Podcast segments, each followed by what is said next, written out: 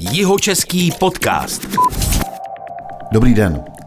Dnešní host je osoba, která celý život zasvětila péči o ostatní, hlavně naše sousedy staršího věku. Od roku 1990 byla zaměstnaná jako sanitářka v domově pro seniory v Českých Velenicích. Vystudovala zdravotně sociální fakultu Jihočeské univerzity, kde poté působila jako odborný asistent. V roce 2007 dokončila doktorandské studium, získala titul PhD, pracovala taky v akreditační komisi Ministerstva práce a sociálních věcí. Dlouho působila také v sociální komisi Budějovické rady města a v roce 2019 se stala ředitelkou Domova pro seniory Máj v Českých Budějovicích, kde stále působí. Hostem je Petra Cimelová. Dobrý den. Dobrý den, Petro. Poděkování na začátku patří tradičně našemu partnerovi společnosti Brillo Team, která staví velké e-commerce řešení a poskytuje také služby v oblasti online marketingu. My se dnes budeme bavit hodně o problematice stáří, ale než se k tomu, Petro, dostaneme, tak jsme v Jihočeském podcastu, kde se dost často rozebírá technologická stránka života našich hostů, tak jak jste na tom vy a co jsou vaše nejoblíbenější technologické pomůcky, které vám usnadňují život, ať už pracovní nebo ten soukromý? Tak já musím říct, že jsem se před lety zamilovala do produktů firmy Apple. Když ještě Steve Jobs žil, tak jsem měla tendenci mu napsat, že já jsem byla ten jeho unikátní zákazník, kvůli kterému všechny ta zařízení vytvořil. Takže dneska se neobejdu bez Macu, bez iPhoneu, bez iPadu, bez bezdrátových sluchátek, ráda poslouchám muziku a pracovně v celém zařízení používáme počítače, máme svoji specifickou jakoby aplikaci, v které máme všechny záznamy, protože ten papírový čert by nás asi zavalil, neustále narůstá administrativa, takže těch výdobytků, které používáme, je spousta a covidová doba nám strašně v tomto smyslu pomohla, jak byla ve spoustě věcí složitá, tak tady to byl obrovský skok, kde pro nás, jako pro pracovníky v sociálních službách i pro naše klienty, to byla nutnost objevit řadu aplikací, které umožňují komunikovat bez toho, aniž by se lidi face to face potkali. Mm-hmm. To je jedna věc. Ještě teda úplně konkrétně k vám, když jste zmínila nakousnuté jabko, tak dejte mi tip na nějakou aplikaci nebo na to, co vy nejraději používáte. Bavili jsme se tady předtím, než jsme pustili mikrofony, o tom, že posloucháte muziku na Spotify. Mm-hmm. Jedete v podcastech? Jedu v podcastech na Spotify, mám tam jako řadu z nich. Já jsem ráda, že Spotify umožňuje to, že mě upozorňuje na nové díly, protože občas autoři podcastů potřebují vybočit ze svého standardního třeba týdenního režimu, natočit něco jinak. Tak to mě moc baví. Když jste mi tu pouštěl jednoho zajímavého jihočeského muzikanta, tak jsem schválně zkusila, protože to mi to ukládá přímo na Spotify. Shazam je aplikace, která umí rozpoznat muziku. Mm-hmm. To znamená, někde něco slyšíte, jdete obchodákem, nebo jedete v autě a rádio najednou pustí muziku, nechytnete úplně autora, pustíte tuhle aplikaci a ona vám tu muziku najde a najde vám ji třeba ve 3 cover verzích. Mm-hmm. Takže vy si vyberete ta, která vám vyhovuje. To, co určitě já dál používám, jsou aplikace pro online nakupování. Zase covidová doba mě donutila k tomu, abych přestala chodit do obchodu a nakupovala i běžné věci. Třeba tady v Budějovicích já mám ráda košík. Mm-hmm. No a jedu v tom dál. A je to tak, že jedete městskou z práce, řeknete si, jo, doma v ledničce jenom zima a kečup. A než dojedete domů, tak nakoupíte a hodinu po vašem příchodu z práce, když si uvaříte tu dobrou kávu, tak zvoní kurýr za dveřmi. To je fajn, to víme. Já vám dám jeden tip na aplikaci, kterou používám já docela často, v létě víc, ale v zimě to funguje taky, a to je aplikace Českého hydrometeorologického ústavu. To já tam mám taky samozřejmě, miluju ji. A navíc z těch počasových aplikací já si teda ještě platím Windy, protože to je aplikace, která používá stejné meteorologické modely, jako používají standardně naši meteorologové třeba ve zprávách. A musím říct, že za dobu používání ta Windy to umí tak přesně, navíc si tam přesně najdete to místečko, kde budete, že se mi ještě nestalo, že by se sekla o víc než 20 minut. To znamená, ona mi hlásí, že ve 14:10 začne pršet a nejpozději ve 14:30 prší. No, to se může stát. Mm-hmm. Já jsem jachtař, tak k tomu mám blízko, k těmhletěm aplikacím meteorologického charakteru. Já je kombinuju. Windy znám, používám i tu aplikaci Českého hydrometeorologického ústavu. V létě ještě dost často používám i radar, který teda s covidem jako trošičku lehnul, protože používali data z letadel. Ono pak se změnilo trošku letecký provoz, takže tam občas chybí data, ale vychází to, tam vidíte ty mraky tak, jak jdou. A ještě, když potom chci tady v Jižních Čechách třeba na Lipně vědět opravdu, jak bude, tak si vlezu normálně na stránky, na obyčejné stránky Českého hydrometeorologického ústavu, tam si najedu na Jihočeský kraj a tam slovní předpověď tady místních meteorologů a ta kombinace těch tří nebo dvou různých zdrojů, tak funguje úplně dokonale. Když mluvíte o tom počasí, tak já ještě jsem dlouhou dobu používala jednu aplikaci, bohužel zřejmě tam došlo k nějakým technologickým problémům, takže přestala být funkční, ale ty informace pořád na webových stránkách jsou. Když chci vědět, kolik je v Budějovicích stupňů venku, ráno vstávám, já vstávám brzo ve 4 hodiny, tak abych věděla, jestli svému psu na ruby mám obléct bundu nebo stačí jenom svetr. Pes na ruby znamená, že nemá srst? Ano. Dobře. A tak se kouknu na stránky teplárny Českobudějovické. Aha. Ta tam má meteostanici, takže vidím, kolik je stupňů na dvou místech, tam, kde teda jsou. Je to složiště a potom na Novohradské a vidím, jestli prší, kolik milimetrů prší a jak pofukuje vítr. Je to úplně velmi jednoduše a myslím si, že je škoda, že ta apka jako vypadla, teď si nejsem jistá, jestli třeba nevypadla jenom pro iPhony, jestli třeba pro ostatní telefony Androidy je, ale jako tam se dívám poměrně často, takže v Safari mám standardně v záložkách a ráno kouknu, nemusím se spolíhat na nepřesný teploměr, který mám na baráku. Je to legrace, protože že se budeme my dva tady bavit teď o počasí a o aplikacích, který předpovídají počasí, jsem nečekal, ale my jsme, než jsme začali tady natáčet jeho český podcast, tak jsme tady ještě půl hodiny povídali o všem možném, takže s Petrou Cimelovou se dá povídat opravdu o čemkoliv. Ale než se dostaneme k tomu, o čem vlastně bude gro jeho českého podcastu, tak mi řekněte, jak jste se vlastně dostala k té specializaci, kterou máte, to znamená specializaci na seniorskou problematiku a k tomu, že jste teď ředitelkou Domova pro seniory? Tak ono je to dílo náhody a osudu, jako u spousty lidí tyhle životní příběhy začínají. Mně když bylo 18 let, tak se psal rok 1990, takže já jsem maturovala v roce 89-90 a mým velkým snem a i podle všech psychologických testů, které jsem na gymnáziu absolvovala, já jsem si mohla vybrat v podstatě cokoliv. Doporučovaná mi byla paradoxní žurnalistika a z druhé strany to byly přírodní vědy a já jsem strašně moc chtěla dělat molekulární biologii a genetiku, ale tenkrát na Přírodovědecké fakultě Univerzity Karlovy to byl obor, o který byl extrémní zájem a mě prostě nevzali. Já jsem se neodvolávala, já jsem byla to revoluční dítě, které mělo v tu chvíli pocit, že tam prostě opravdu být nemám, že tam bylo daleko víc lepších lidí a určitě to tak je. A nezbylo nic jiného, než jít pracovat. A nechtělo se mi úplně dojíždět, žila jsem na malém městě pohraničním a maminky, kamarádka prostě hodila laso. Já jsem začala pracovat v tom domově, tenkrát to byl domov důchodců ve Velenicích a s gymnáziem neměla jsem žádný vzdělání, tak co by sanitářka. Pak ten příběh pokračoval rychle dál, když moje nadřízená zjistila, že nejsem úplně hloupý člověk a že je škoda, abych tam zůstala na téhle pozici, tak mě začala trošku tlačit do studia další střední školy, aby ze mě byla zdravotní sestra.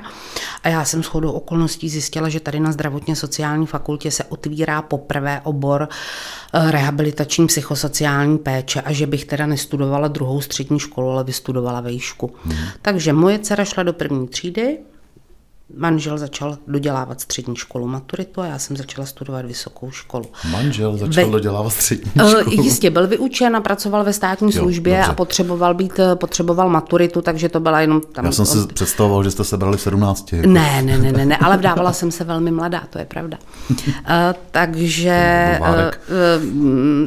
Takže u nás ty večery vypadaly velmi zajímavě, od slabikáře přes matematické tabulky a moje skripta z vysoké školy, ale všechno jsme to báječně zvládli a spíš nás to jako navzájem posilovalo. Mm-hmm. Bylo to moc fajn.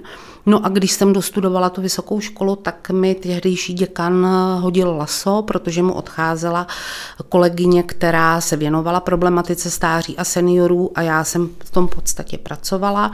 A za tu dobu, kdy jsem pracovala v tom domově důchodců, jsem poznala, že je spoustu věcí, které bych si já představovala dělat jinak a k tomu mi ta vysoká škola pomohla, protože kromě toho, že předáváte svou zkušenost, tak ona samozřejmě se stará o to, abyste se rozvíjeli, takže já jsem měla šanci podívat se do světa, navázat spoustu zajímavých kontaktů a i se jakoby rozkročit v rámci těch sociálních služeb v České republice, takže jsem začala různým poskytovatelům služeb pomáhat, začala jsem spolupracovat s asociací poskytovatelů sociálních služeb a tak pomalinku, polehonku jsem se v tom oboru etablovala. Vysoké školství se posouvá směrem, který pro mě v té oblasti sociální práce už byl trošku těžko pochopitelný. Tam já vnímám to, že vysoké školy opravdu toho univerzitního typu by měly zůstat takovými těmi velmi výzkumnými a vědeckými zařízeními a že sociální práce je obor, který je velmi praktický, potřebuje ten člověk velmi zkušenostní a tak jsem hledala jakoby něco jiného pořád v oboru, aby mě to dál bavilo a naplňovalo a co si budeme povídat, ono po 15-16 letech na jednom místě ten syndrom vyhoření, ať se vám to líbí nebo ne, přichází. No a v tu chvíli se objevilo výběrové řízení na pozici ředitelky domova pro seniory, kde jsem dneska vlastně 4. rokem a ta práce mě neskutečně baví, posouvá mě dál a doufám, že mi to vydrží co možná nejdýl. Tak to jste to hezky shrnula, mě během toho vyprávění vaší biografie napadlo spousta dalších otázek, pojďme na ně. Posloucháte Jihočeský podcast s Petrou Cimelovou, ředitelkou domova pro seniory na sídlišti Máj v Českých Budějovicích. Jihočeský podcast. Já začnu tak jako trochu vzdušně. Když jsem teď vás poslouchal, Domov pro seniory, a ještě když jsem se připravoval na tenhle rozhovor, tak jsem si napsal sousloví domov důchodců a zamyslel jsem se a říkal jsem si, není to jako podivný spojení? Dává to smysl? Tak, víte, jak to myslím? Rozumím vám, ale tady se musíme podívat na to, jak tenhle název domov důchodců vzniknul. To je pozůstatek let minulých, kdy v podstatě lidský věk se hodně etiketizoval tou ekonomickou aktivitou. A příjemce důchodu byl v podstatě člověk, který mohl do toho domova důchodců přijít a užívat tam ty služby. To totiž byla hlavní podmínka toho přijetí, že ten člověk je v nějakém důchodu, pobírá nějaký typ důchodu. Doba se změnila, domovy pro seniory se extrémně proměnily, přišla nová legislativa a my dneska i registrujeme tu službu dvěma způsoby. Jedna věc je ta věková kategorizace a druhá věc je ten stav toho člověka. Jestli chceme člověka s duševní chorobou nebo jenom člověka přirozeně zestárlého. A ty služby se podle toho, jak si rozdělují. Takže to, jestli ten člověk důchod má nebo ne, nám už je dneska v uvozovkách trošku jedno. On ho potřebuje, aby na tu službu měl. Ano. Ale máme dneska rozpětí příjmů, co se týče starobního důchodu i v našem zařízení. Když řeknu, máme tam klienty, který mají 10 000 důchodu, když tam máme klienty, který mají skoro 30 000 důchodu. Takže jako mluvit o domově důchodců, já tu ekonomickou kategorizaci lidí obecně moc ráda nemám a jsem ráda, že jsme ji opustili. Já to tady mám taky teda poznamenaný ještě, co se týče financí a vůbec sociální práce, ale když o tom teď mluvíte, já jsem vlastně nenarážel ani tak jako na ekonomickou stránku věci, ale vlastně na princip toho pojmenování jako domov důchodců. Dá se to zařízení pojmenovat jiným způsobem? Nebo takhle. Vy máte zkušenosti ze zahraničí, to jste zmiňovala, nevím přesně odkud, ale to pojďme specifikovat. Holandsko, ve Finsku jsem byla, ve Spojených státech jsem byla, v Jižní Africe. Jak se tahle zařízení jmenují v zahraničí? Taky. Jsou to domovy stáří, když by se to přeložilo, domovy pro staré lidi, protože ten věk je tam dominující. Je tam řada sociálních událostí, u kterou můžeme u řady lidí v určitém věku pozorovat a které je dostanou do situace, že ve svém životě potřebují podporu a pomoc. Mm-hmm. Jo? Není to ale jenom ten zdravotní stav. Velký fenomén, který nás čeká a do budoucna nás dva určitě bude nějakým způsobem limitovat, je samota. Jo, je to jeden z velkých sociálních determinantů. My si tu samotu dneska v naší generaci vytváříme trošku sami, protože lítáme na sociálních sítích a někam jako se oblíknout, obout a jít mezi lidi a být mezi lidma začíná být řidší, než to bylo dřív. Když se lidi dřív chtěli něco říct, tak se museli potkat. Dneska si zavoláme, namailujeme, pošleme si zprávu. A druhá věc je, že se nám země koule zmenšila. My žijeme daleko víc globálně. Dneska, když se rozhodnete, že Vánoce strávíte v New Yorku, tak prostě odletíte zítra. A takhle žijou i ty rodiny. Daleko častěji se děje to, že se těm starým lidem ty děti rozběhnou po světě. Já i takovýhle klienty v domově pro seniorů mám. Jedna vnučka žije v Sydney, druhá žije v Londýně, třetí je ve Spojených státech. No jo, ale najednou tady zůstal ten děda. On fakticky de jure sám není. On má velkou rodinu, ale ta rodina je strašně daleko na to, aby mu mohla tu pomoc poskytnout aktivně. Tímhle fenoménem se zabývala paní docentka Sikorová z Ostravské univerzity, která výborně definovala, kdy můžeme o tom člověku mluvit, že je sám a musíme na něj trochu víc myslet. Je to 50 kilometrů. Není to přesná hranice, ale je to ta hodinka cesty, když to teda nejsou Budějce, který jsou zacpaní, ale je to ta hodinka cesty, za kterou za tím starým člověkem dojedete a můžete mu aktivně pomoct. Když vám zavolá ta babička, teď se něco stalo, potřebuju honem pomoct, tak do hodiny tam jste. Těch 100 kilometrů už by bylo daleko. A tohle bude jeden z velkých determinant budoucnosti. O té budoucnosti stárnutí, k tomu se chci ještě dostat, ale teď jste mě teda navedla na další otázku pro představu. Já vím, že těch druhů zařízení pro seniory je víc samozřejmě, ale pojďme teda se bavit o tom, kde vy pracujete, kde děláte ředitelku, jak vypadá a teď vlastně jako dejme tomu, pojďme si říct od rána do večera, provoz v takovémhle zařízení, co tam. Když tam budu já, bude mi 68 a půjdu do domova důchodců, protože už budu potřebovat trošku nějaký servis a bude to o tom, že třeba nebudu chtít být sám ve svém bytě a tak dále. Takových důvodů bude různý, nebo bude různý dost. Jak teda vypadá ten provoz? Tak já ještě dřív, než vám popíšu náš provoz, tak vás jako 68-letého osamělého staršího pána budu přesvědčovat o tom, že ten domov pro seniory ještě nepotřebujete. Že si máte zařídit pečovatelskou službu domů, že se máte spojit třeba s nějakým poskytovatelem dobrovolnických služeb, Budějce třeba výborná je Atra, která vám dodá 2 mladý kluky, který si s váma budou v těch 68 povídat o muzice a nebudete tak sám, ale ten domov pro seniory ještě nepotřebujete. Ale když řekněme vám bude 78, už se k těmhle sociálním limitům přidají i limity zdravotní a řekněme, že vaše děti budou žít někde na druhém konci republiky nebo třeba v jiném státě, tak vás přijmeme k nám a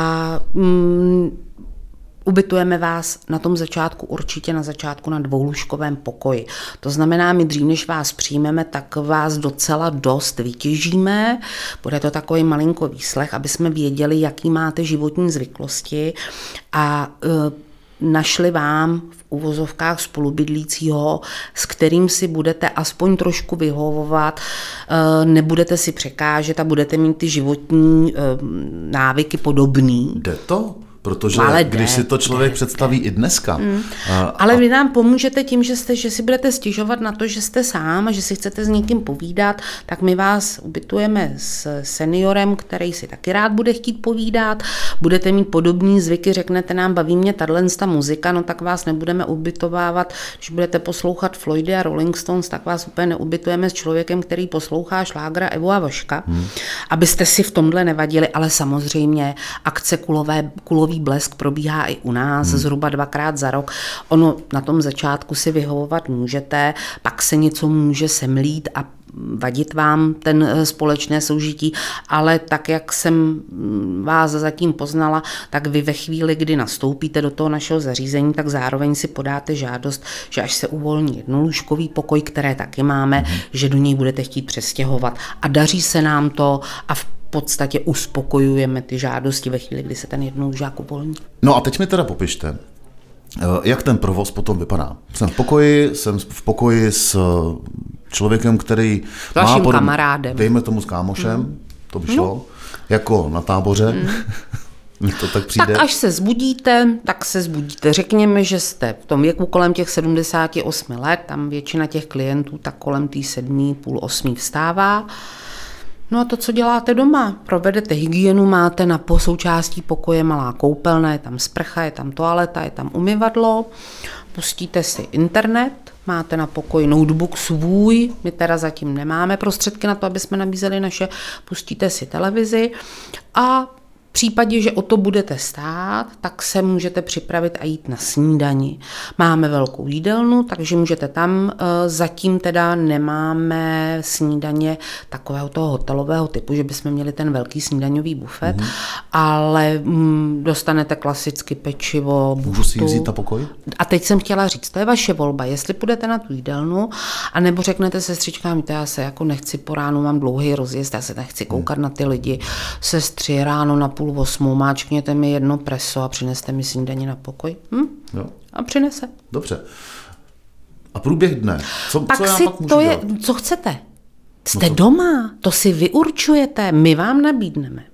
My vám dáme nabídku různých aktivit, máme muzikoterapii, máme keramickou dílnu, můžete se jít projít, budete bydlet na sídlišti Máj, takže můžete jít shopovat, odpoledne si doběhnout do kina, vedle na Větrné je hospoda, tak si tam dáte večer 3 piva, k tomu 2 malý rumy, no a přijdete si, až se vám bude chtít, tak si přijdete, lehnete si a vyspíte se. Záleží na vás, co potřebujete. Když tam bude problém s pohybem, tak my se vám tam pokusíme nabídnout naše fyzioterapeutky, který vám třeba 2x, 3x v týdnu přijdou a pomůžou vám rozpohybovat to tělo. Domluvíte se svým klíčovým pracovníkem, to je člověk, kterýho každý klient u nás má a je to takovej ten jeho člověk, co by vás bavilo, jaký máte přání, co byste chtěl vidět a tohle všechno se dá naplánovat, je to na vás. To jsou klienti toho domova pro seniory. Tam je náš absolutní důraz na tu autonomii, svobodu rozhodování, důstojnost. Všechno se to samozřejmě ale odvíjí i od toho zdravotního stavu, takže my samozřejmě trošku jinak pracujeme se 78-letým Petrem Miškánem, který má plný diář kulturních akcí a úplně jinak pracujeme s Pepičkem Opičkou, který je upoutaný na lůžko a už se nemůže hnout, ale to, že někdo leží v posteli, ještě neznamená, že bude 5 let dlít tím, že pozoruje mouchy chodící po stropě. Máme díky báječným donátorům brýle na virtuální realitu. Máme vyškolený personál na řadu technik a metod, které vlastně toho člověka zpřítomňují, bazální stimulaci, smyslovou stimulaci. Máme řadu pomůcek, který můžeme tomu klientovi dát do postele. A aby měl pocit, že mu vůbec nic v životě neutíká, tak mu třeba dopřejeme návštěvu poníků, která u nás byla včera a přijdou až v té posteli. Poníků. No dobře, když jste tohleto vyjmenovala. Ale je to taky, vždycky je to na tom rozhodování toho člověka. Máme v našem zařízení i domov se zvláštním režimem, tam jsou klienti, kteří jsou ve vysokém stupni a rozvinuté nemoci, nejčastěji je to Alzheimer, v demenci a z nich už verbálně úplně ty jejich přání nedostanete, ale tam je třeba upozornit, že našimi sekundárními klienty jsou rodiny těch klientů. Ty je znají nejlíp. Vy, když mi nebudete schopen říct, nemusíte mít demenci, ale budete mít třeba nějaký problém zdravotní, který vám bude bránit v tom se verbálně vyjadřovat, tak se budu bavit s vašima dětma. Budu se jich ptát, co jste dělala rád, co vás v životě bavilo, nebo co vám extrémně vadilo. A individualizujeme. Samozřejmě řada těch aktivit je kolektivních. Teď třeba v sobotu budeme začínat advent, ale naši klienti si přáli, aby to bylo veselé, takže tam budeme mít báječnou country kapelu a bude takovej trošku jako taková jako taneční zábava a budeme si u toho povídat. Přijde lidi, kteří jsou doma normálně, takže přijdou naše aktivizační pracovnice, já tam budu, přijdou rodiny a takový to bude veselý. Mhm. Takže těch akcí je celá spousta, doporučuji sledovat naše nové webové stránky, kde je kalendáře. Jste zván, přijďte se podívat. No rád, já jsem vzpomínal, že jsem tam vlastně byl ve svém minulém působišti, ale to vy jste ještě nebyla na postu ředitelky, to jsem si teď uvědomil. Ale když jste tohleto všecko vyjmenovala, jedna z těch důležitých věcí, o kterých je v dnešní společnosti dost často řeč i tam, kde se to nepatří, ale tady samozřejmě ta otázka je na místě. Jak je to s financováním? Kolik to stojí teďko? Jedna věc je provoz, to je jasný. O tom vlastně se ani bavit moc nemusíme, ale pojďme si říct, kolik to stojí mě zase jako 78letého člověka, který tam jde, má nějaký důchod, a s tím důchodem samozřejmě musí nějakým způsobem vyjít. Předpokládám, že z toho důchodu jde část na umoření teda poplatků nebo toho umístění a toho pobytu teda u vás, nebo jak to nahlídnout? Tak, aby to pro vás jako pro 78letého seniora bylo úplně jednoduše pochopitelné. Vy si ze svého starobního důchodu u nás zaplatíte služby hotelového typu, to znamená zaplatíte si bydlení, zaplatíte si stravu a v podstatě k tomu ten full service. To znamená, že vám pravidelně jednou za týden někdo převleče peřiny. Každý den vám tam někdo vynese koš, vytře vám, uklidí vám tam. Když budete potřebovat, pomůže vám do sprchy, 5krát denně jídlo dostanete. Tohle jsou ty služby toho hotelového typu a ty si budete hradit ze svého starobního důchodu. Mm-hmm.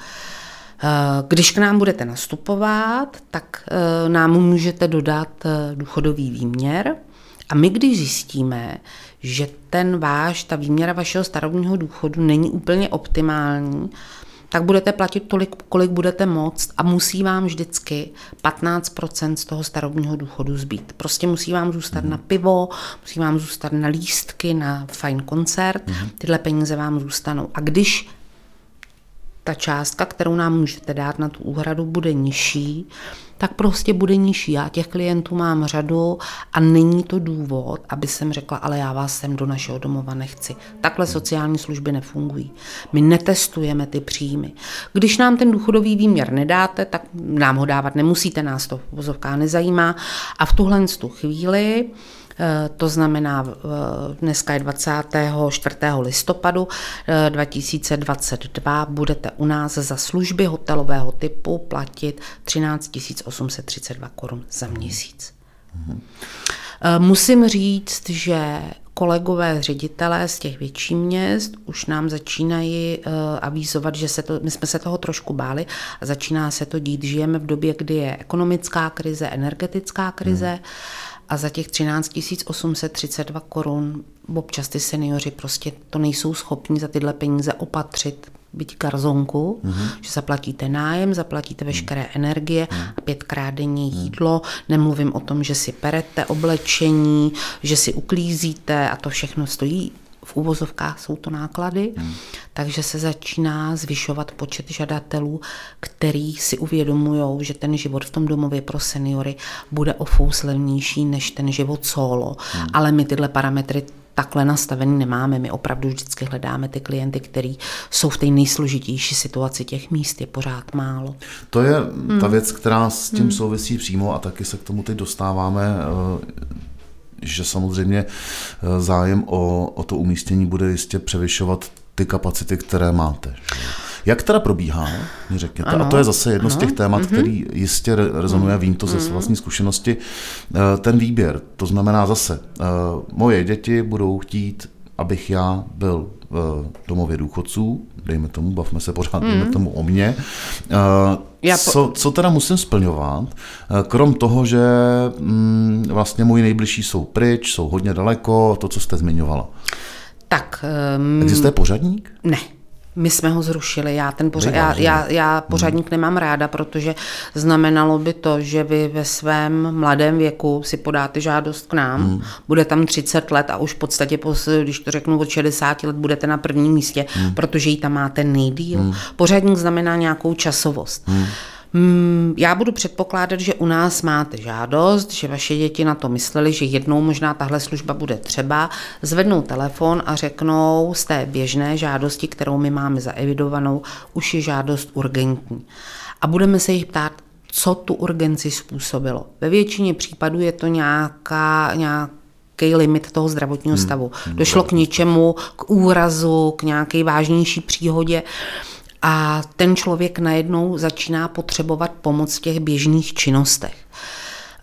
Tam je ještě zapotřebí říct, že stát na tyhle lidi myslí a ve chvíli, kdy člověk potřebuje pomoc a podporu v těch běžných činnostech, tak tomu člověku dává dávku, která se jmenuje příspěvek na péči.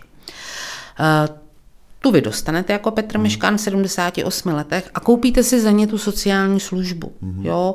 To péči, to pečování, nemluvím o jídle, nemluvím o ubytování. Když dostanete první, druhý stupeň, jsou 4 ty stupně, tak v 90% ty lidé sahají po službě terénní, jsou doma, všechno. Ale vy jste se ptal na to, jak se k nám dostat. My od vás, jak jsem říkala už předtím, my si vás jako a tu rodinu hodně vytěžíme. My budeme potřebovat vědět všechny ty souvislosti.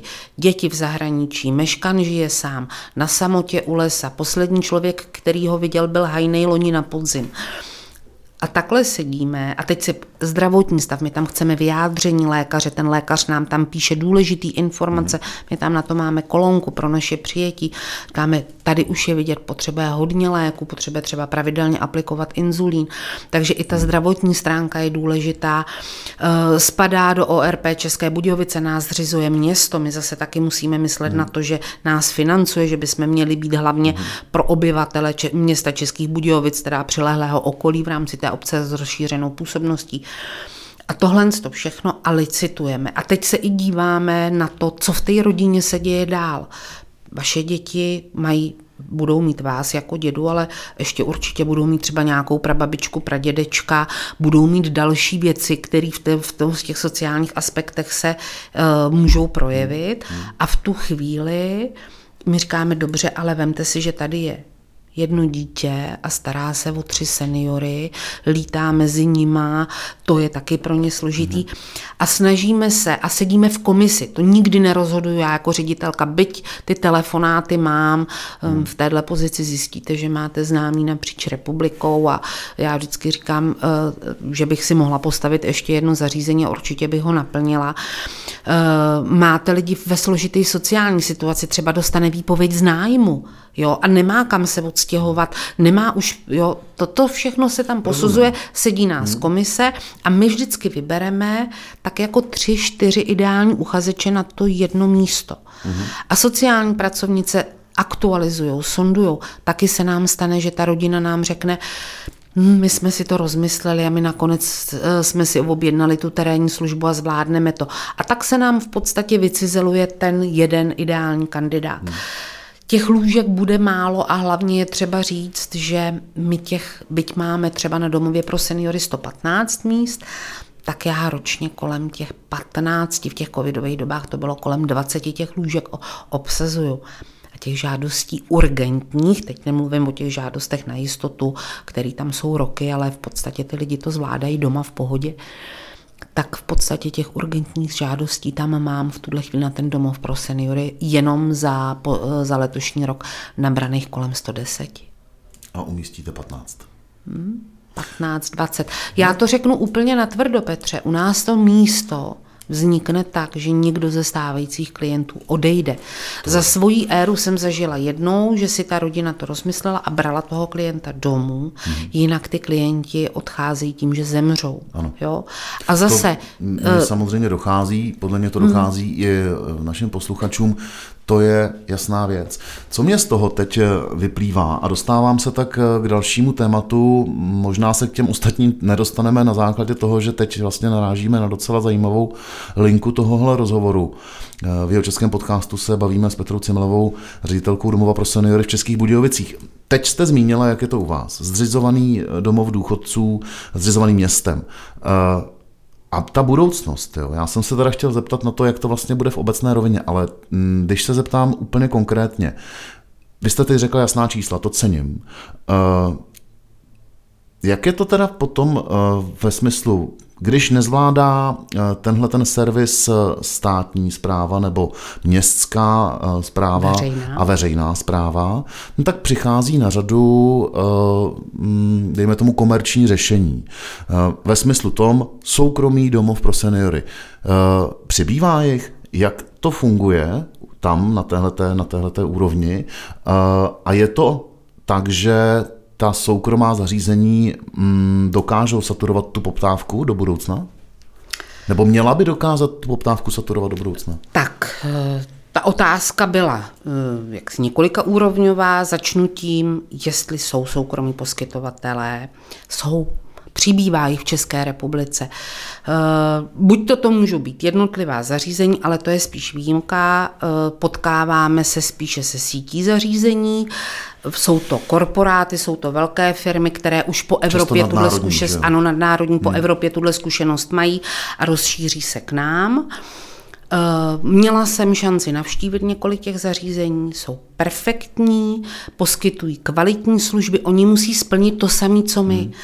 Ta legislativa pro ně platí stejně jako pro nás, nebo řekněme, že jsou lidé, kteří prodělali osobní zkušenost a nelíbila se jim v rámci veřejných služeb, tak si vzali svoje těžce vydělané miliardy a investovali je a mají takováhle zařízení po republice. Taky jsou báječná. Ty lidé, když do toho dají srdce a chtějí to dělat kvalitně a dodržují veškerou legislativu, tak jsou dobrá. Jsou tady teda i případy, kdy to úplně zase tak, ale správně nebylo. To já právě proto jsem k tomu dodávala to srdce, tu dobrou myšlenku a tu potřebu dělat to kvalitně, protože samozřejmě díky tomu, že těch míst je relativně málo, tak se můžou vždycky objevit lidé, kteří si řeknou, ale tohle je báječný biznis. A začít na tom vydělávat, aby byly profitující ty služby. S tím já bych asi problém neměla, když to budou dělat v té kvalitě, v které se to dělat má. Je jasné, že ten provoz v tomhle soukromém zařízení nebude stát 13 000. Takhle nás taky nestojí 13 000, Petře. Ale to je to, co mi dává ten klient, protože já se musím držet té úhradové vyhlášky, ano. Takhle to stanovil stát. Já jsem to předtím nedořekla, my ještě dostáváme od státu ten příspěvek na péči, který třeba v tom 4. stupni, to jsou ty nejtěžší případy právě u těch klientů upoutaných na lůžko, který už se třeba bez pomoci ani sami nenají, tak je 19 000, ale pořád to nestačí na pokrytí těch nákladů na to jedno lůžko. Ty jsou dneska průměrně v republice spočítaný, dělal se na to relativně dobře nastavený výzkum, tak jsou někde kolem 60 000 měsíčně na tu jednu postel. Jo? Těch nejtěžších případů? Ono je to v podstatě na to jedno lůžko jakoby v tom baráku spočítaný. Aha. Musíte si vzít, kolik dneska stojí práce zdravotní sestry, kolik stojí práce pečovatelky, nemluvím o tom, kolik stojí kilovatá, kilojoule tepla. Jedete 24/7, kuchyně vám jede 24/7, prádelna vám jede. Jo, to všechno jsou prostě náklady, které jsou poměrně vysoký. A my máme to štěstí, že jsme zařazeni v krajské síti sociálních služeb, takže my na velkou část naší činnosti dostáváme státní dotaci, ale do té sítě můžou i ty soukromí zařízení.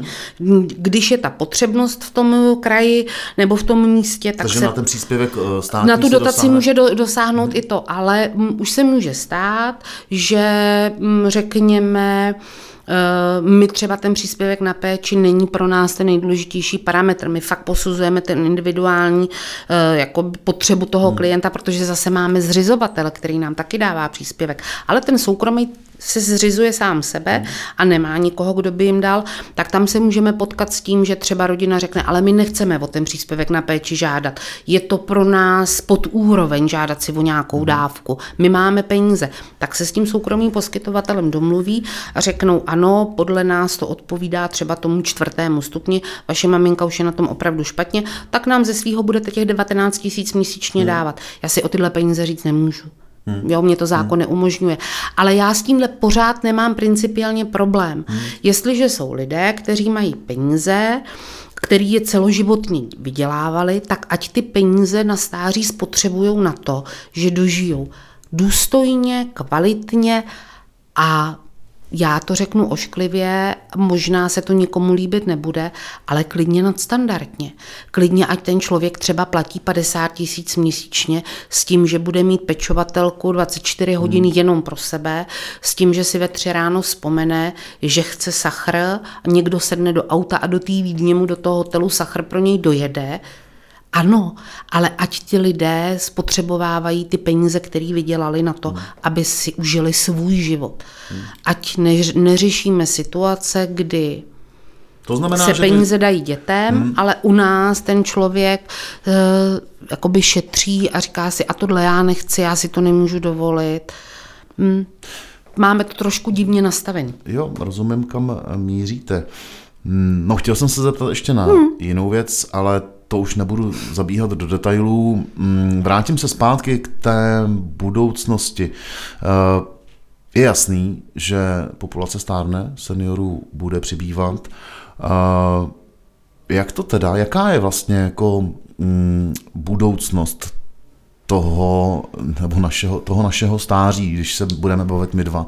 Tady teď, když jsme zhruba tak stejně staří, do důchodu máme ještě docela dost daleko, a víme, ale že až půjdeme do důchodu a bude to bůh ví kdy, tak ta situace bude samozřejmě ještě pravděpodobně, co se týče počtu seniorů, mnohem horší. Jaká je cesta teda, jak z toho ven, když kapacity domů pro seniory, těch, o kterých se bavíme, jednou s té ředitelkou, i těch, která jsou soukromá, o kterých jsme se teď bavili, rozhodně nepokryjí tu poptávku. Nepokrývají ani teď a nepokryjí ani za 30 let. A nikdy ji tak nebudou pokrývat, protože aby jsme si řekli, že ta nabídka pokrývá poptávku, tak by muselo být těch míst v těchto zařízení zhruba 80% počtu populace těch ročníků. To je nemyslitelné. My dva máme velkou šanci, že se dožijeme relativně vysokého věku, protože medicína toho umí víc, takže se budeme lépe léčit z chronických chorob, žijeme zdravěji a tak to je a už to vidíme těch posledních 20 let, že u nás jako 90 let není žádný věk zařízení.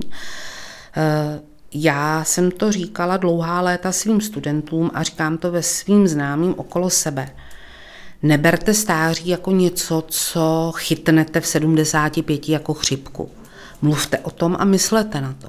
Mluvte o tom se svýma dětma a přemýšlejte o tom. Přemýšlejte o tom, jak by mělo vypadat. Co si představujete?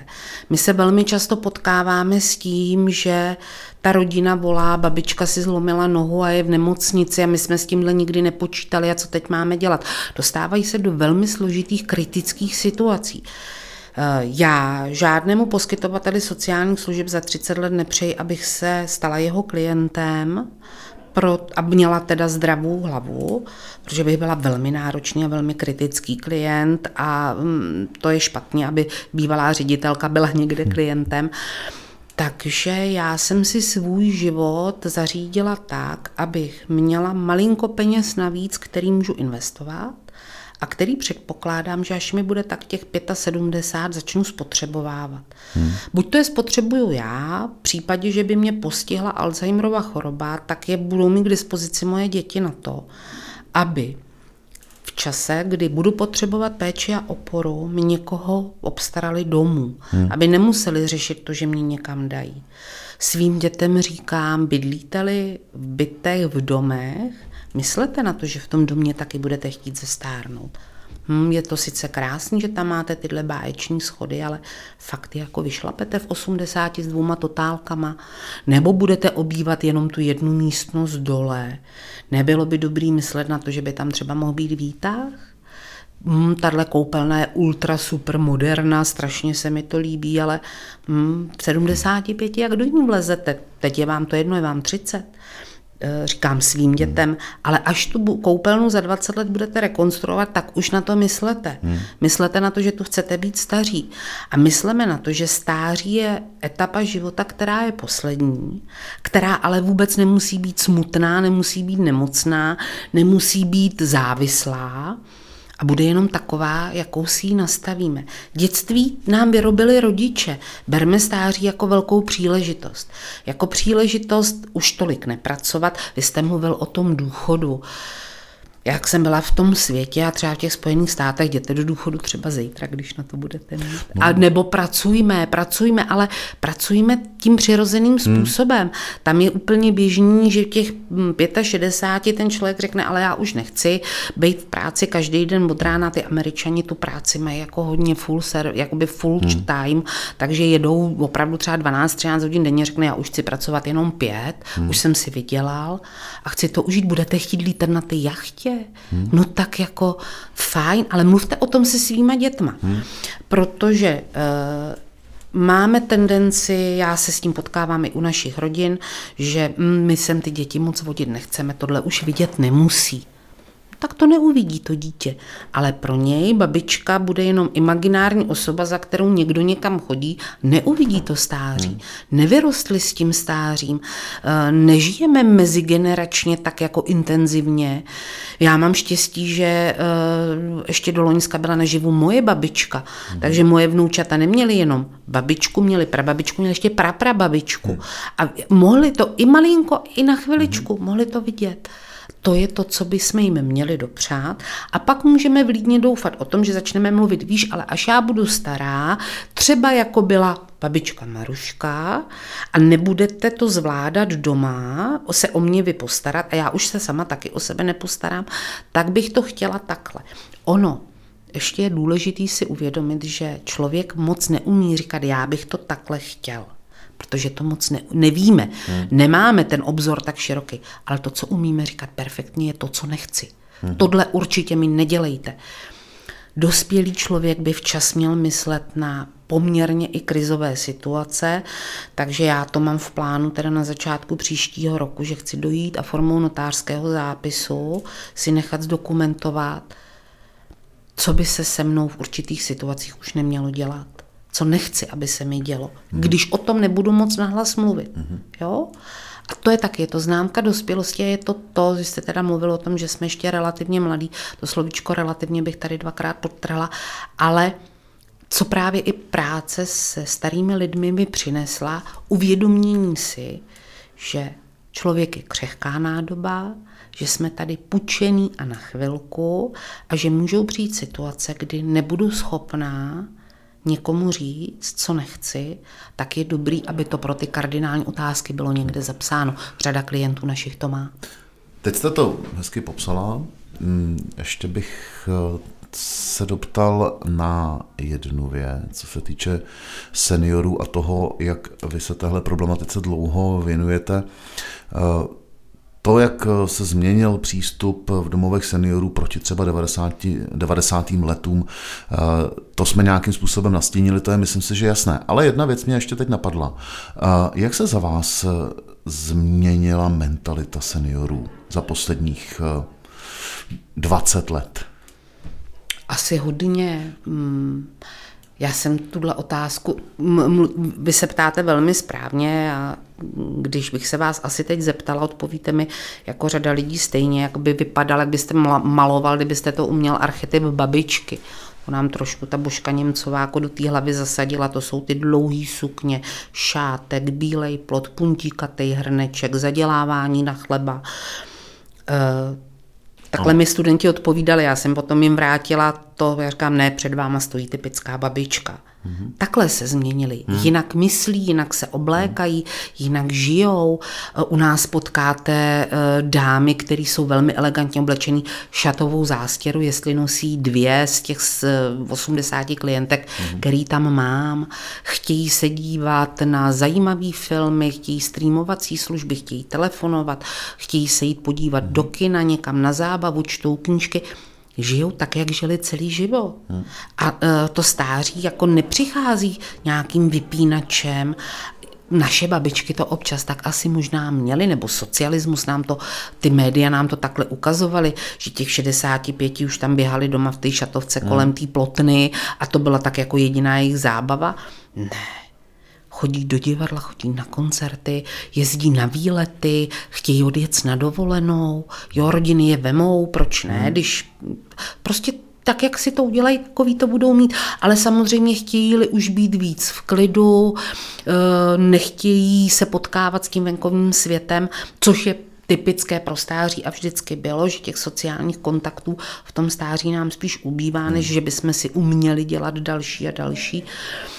Tak je to úplně pochopitelné a moderní technologie nabízejí využití i v té chvíli, kdy ten člověk chce být sám a nechce se úplně sdružovat. A to jste mi nahrála na další otázku.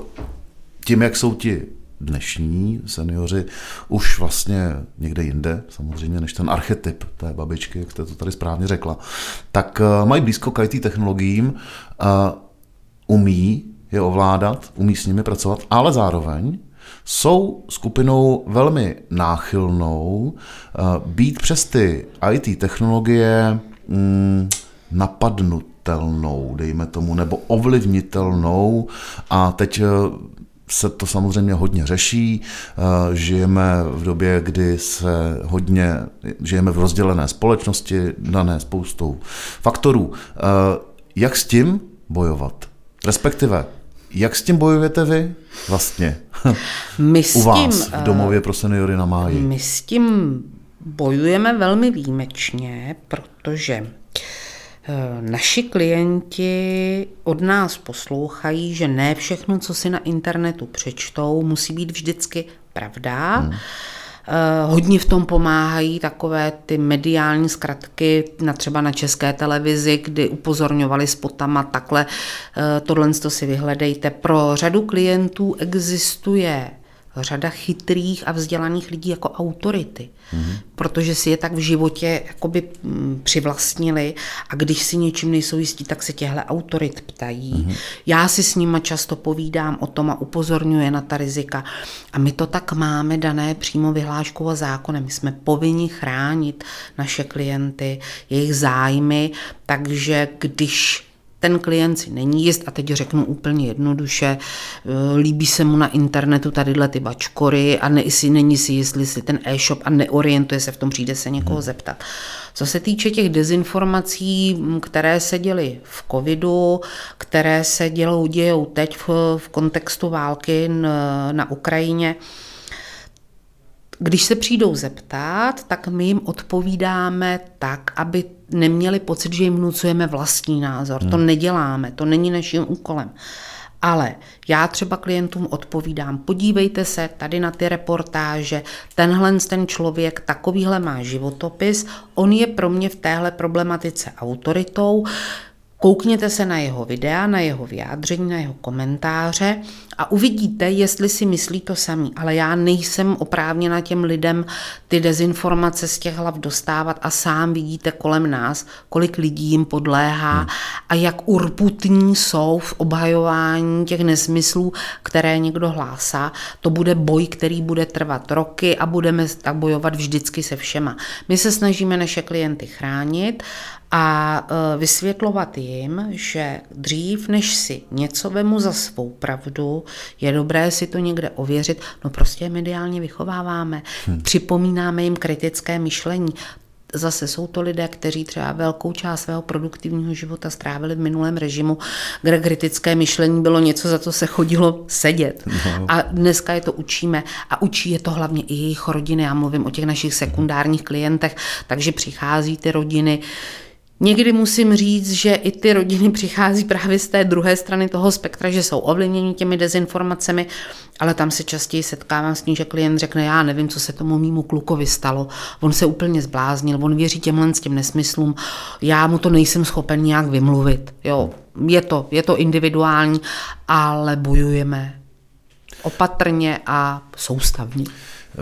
Těch otázek, které zůstanou za mě nezodpovězeny, bude dost, to rovnou říkám, protože se ten rozhovor odvinul směrem, který mě baví teda. Líbí se mi, že jsme narazili na spoustu konkrétních věcí, včetně toho, jak vlastně k tomu přistupovat, k tomu stáří jako takovému.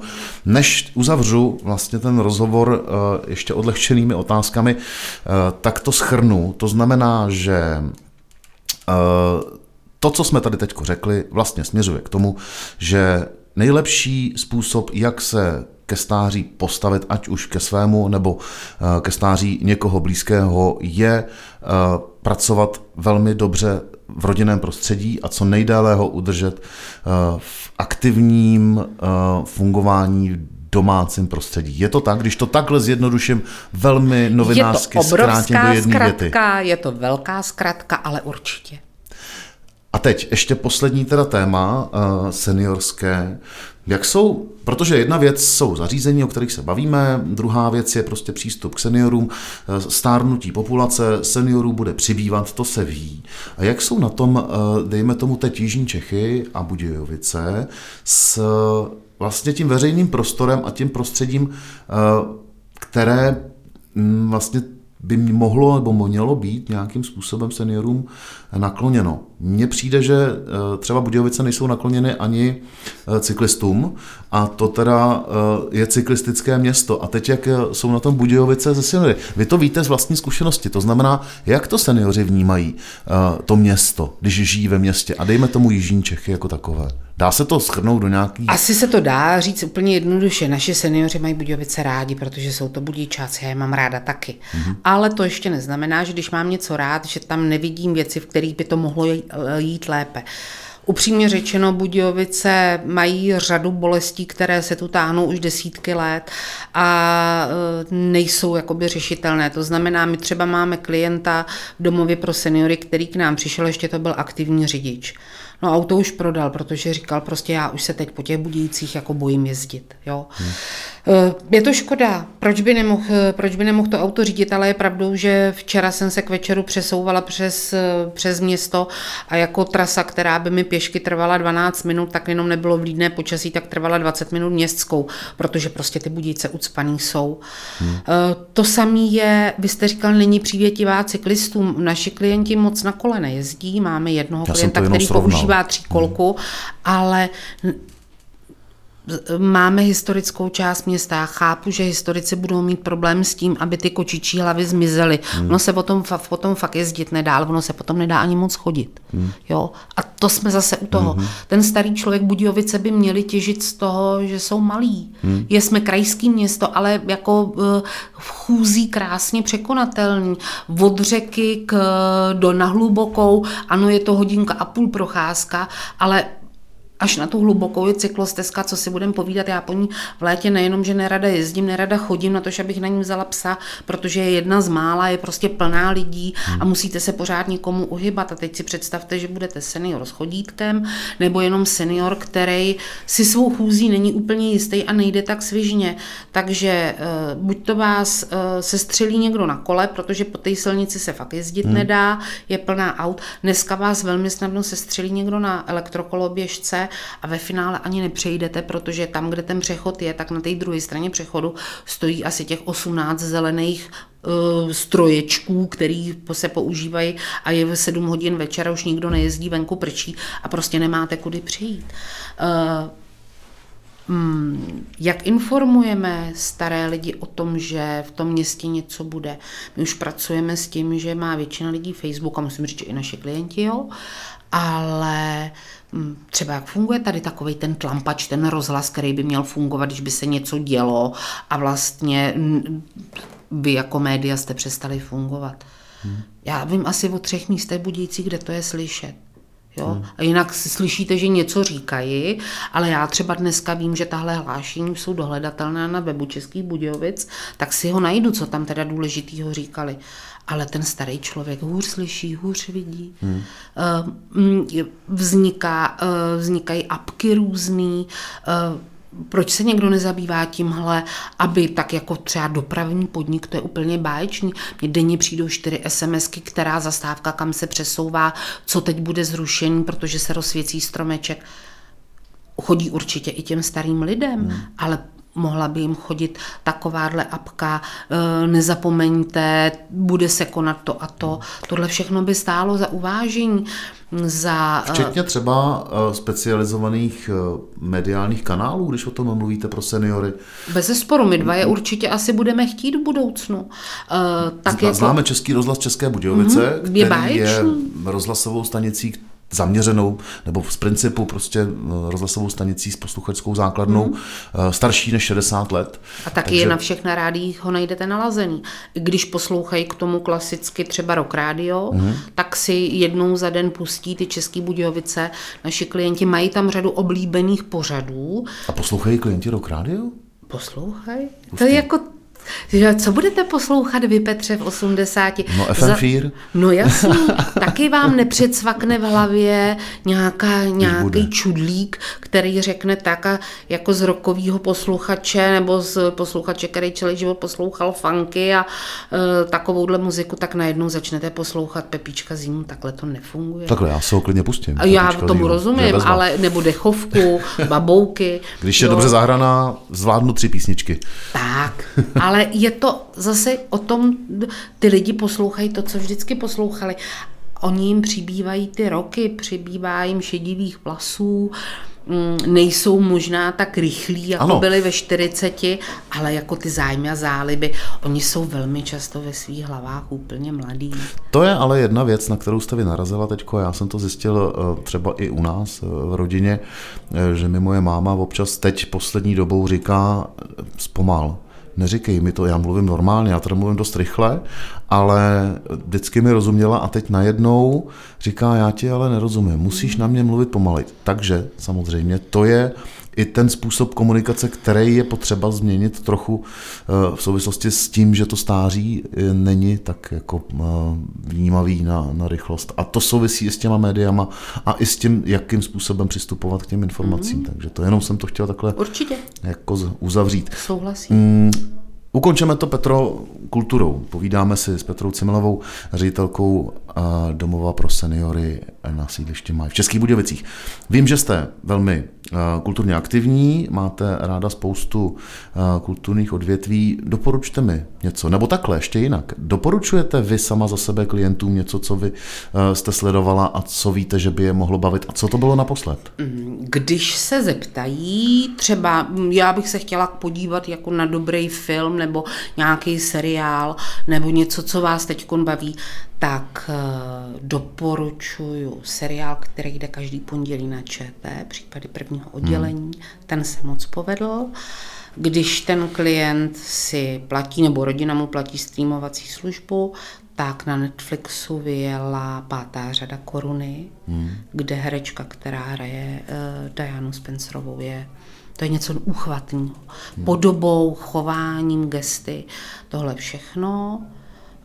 Ráda naše klienty upozorňují na to, že i v Českých Budějovicích se třeba hrál světový hokej a já jsem zažila svoji nejdelší 2. třetinu v životě, protože tam došlo k poškození ledové plochy a báječní ledaři a báječní vedení Budvar Arenu to všechno spravilo a utkání se dohrálo, byť jsme teda s těmi Švédy prohráli. Teď se těším 2. prosince jdu na balet. Bude tady i několik baletních mistrů z celého světa, takové komponované představení. Pak se těším na to, že jsem si včera v Kotvě vzala program na představení Metropolitní opery To je něco úchvatného, co těžko jinak zažijete, jestli jste to nikdy neviděl a opera vám úplně nevadí, tak i příští rok jsou tam v repertoáru takové ty ostřílené fláky typu třeba Lohengrina. To znamená, že biograf Kotva dělá přímé přenosy z Metropolitní opery a vy vlastně vidíte, jak američtí diváci do té Metropolitní chodí a mají v ruce ceduly Zdravíme strýčka v Berlíně, protože je to živý přenos po celém světě. A vidíte, vlastně biograf Kotva má perfektní zvuk, takže slyšíte, můžete se, já, když jsem tam párkrát byla, tak i do toho kina jdete jako takový vyladěný.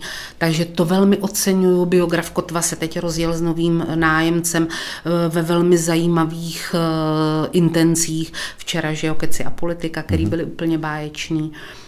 Začíná Budějovický advent, bude se rozsvěcet stromeček, určitě přiletí anděl na Budějovické náměstí, tam krásná plocha na bruslení, kam já vemu vnuka, bohužel brusle nejsou věcí, kterou bych ovládala, takže já se na to ráda dívám, ale nikdy jsem bruslit neuměla. No a za chvíli konec roku a určitě tu bude nějaká fajn muzika, takže těch věcí je strašná spousta. Ráda bych se ještě dostala i do kina, jestli bude něco fajn. Říká kulturně aktivní ředitelka Domovu pro seniory Máj v Českých Budějovicích Petra Cimelová, která byla hostem Jihočeského podcastu. Díky vám za návštěvu, díky za pěkné povídání a konkrétní čísla, konkrétní odpovědi, které si myslím, že pro spoustu lidí budou třeba přínosné ve vztahu k seniorům. Já moc krát děkuju za pozvání, bylo mi potěšení. Děkuju. Já se jmenuji Petr Meškán a díky za přízeň u Jihočeského podcastu, zase brzy naslyšenou. Jihočeský podcast. Sponzorem podcastu je Smart E-mailing, oblíbená česká platforma pro e-mail marketing s pokročilou automatizací a napojením na různé marketingové kanály. Využijte našeho know-how třeba formou workshopů. www.smartemailing.cz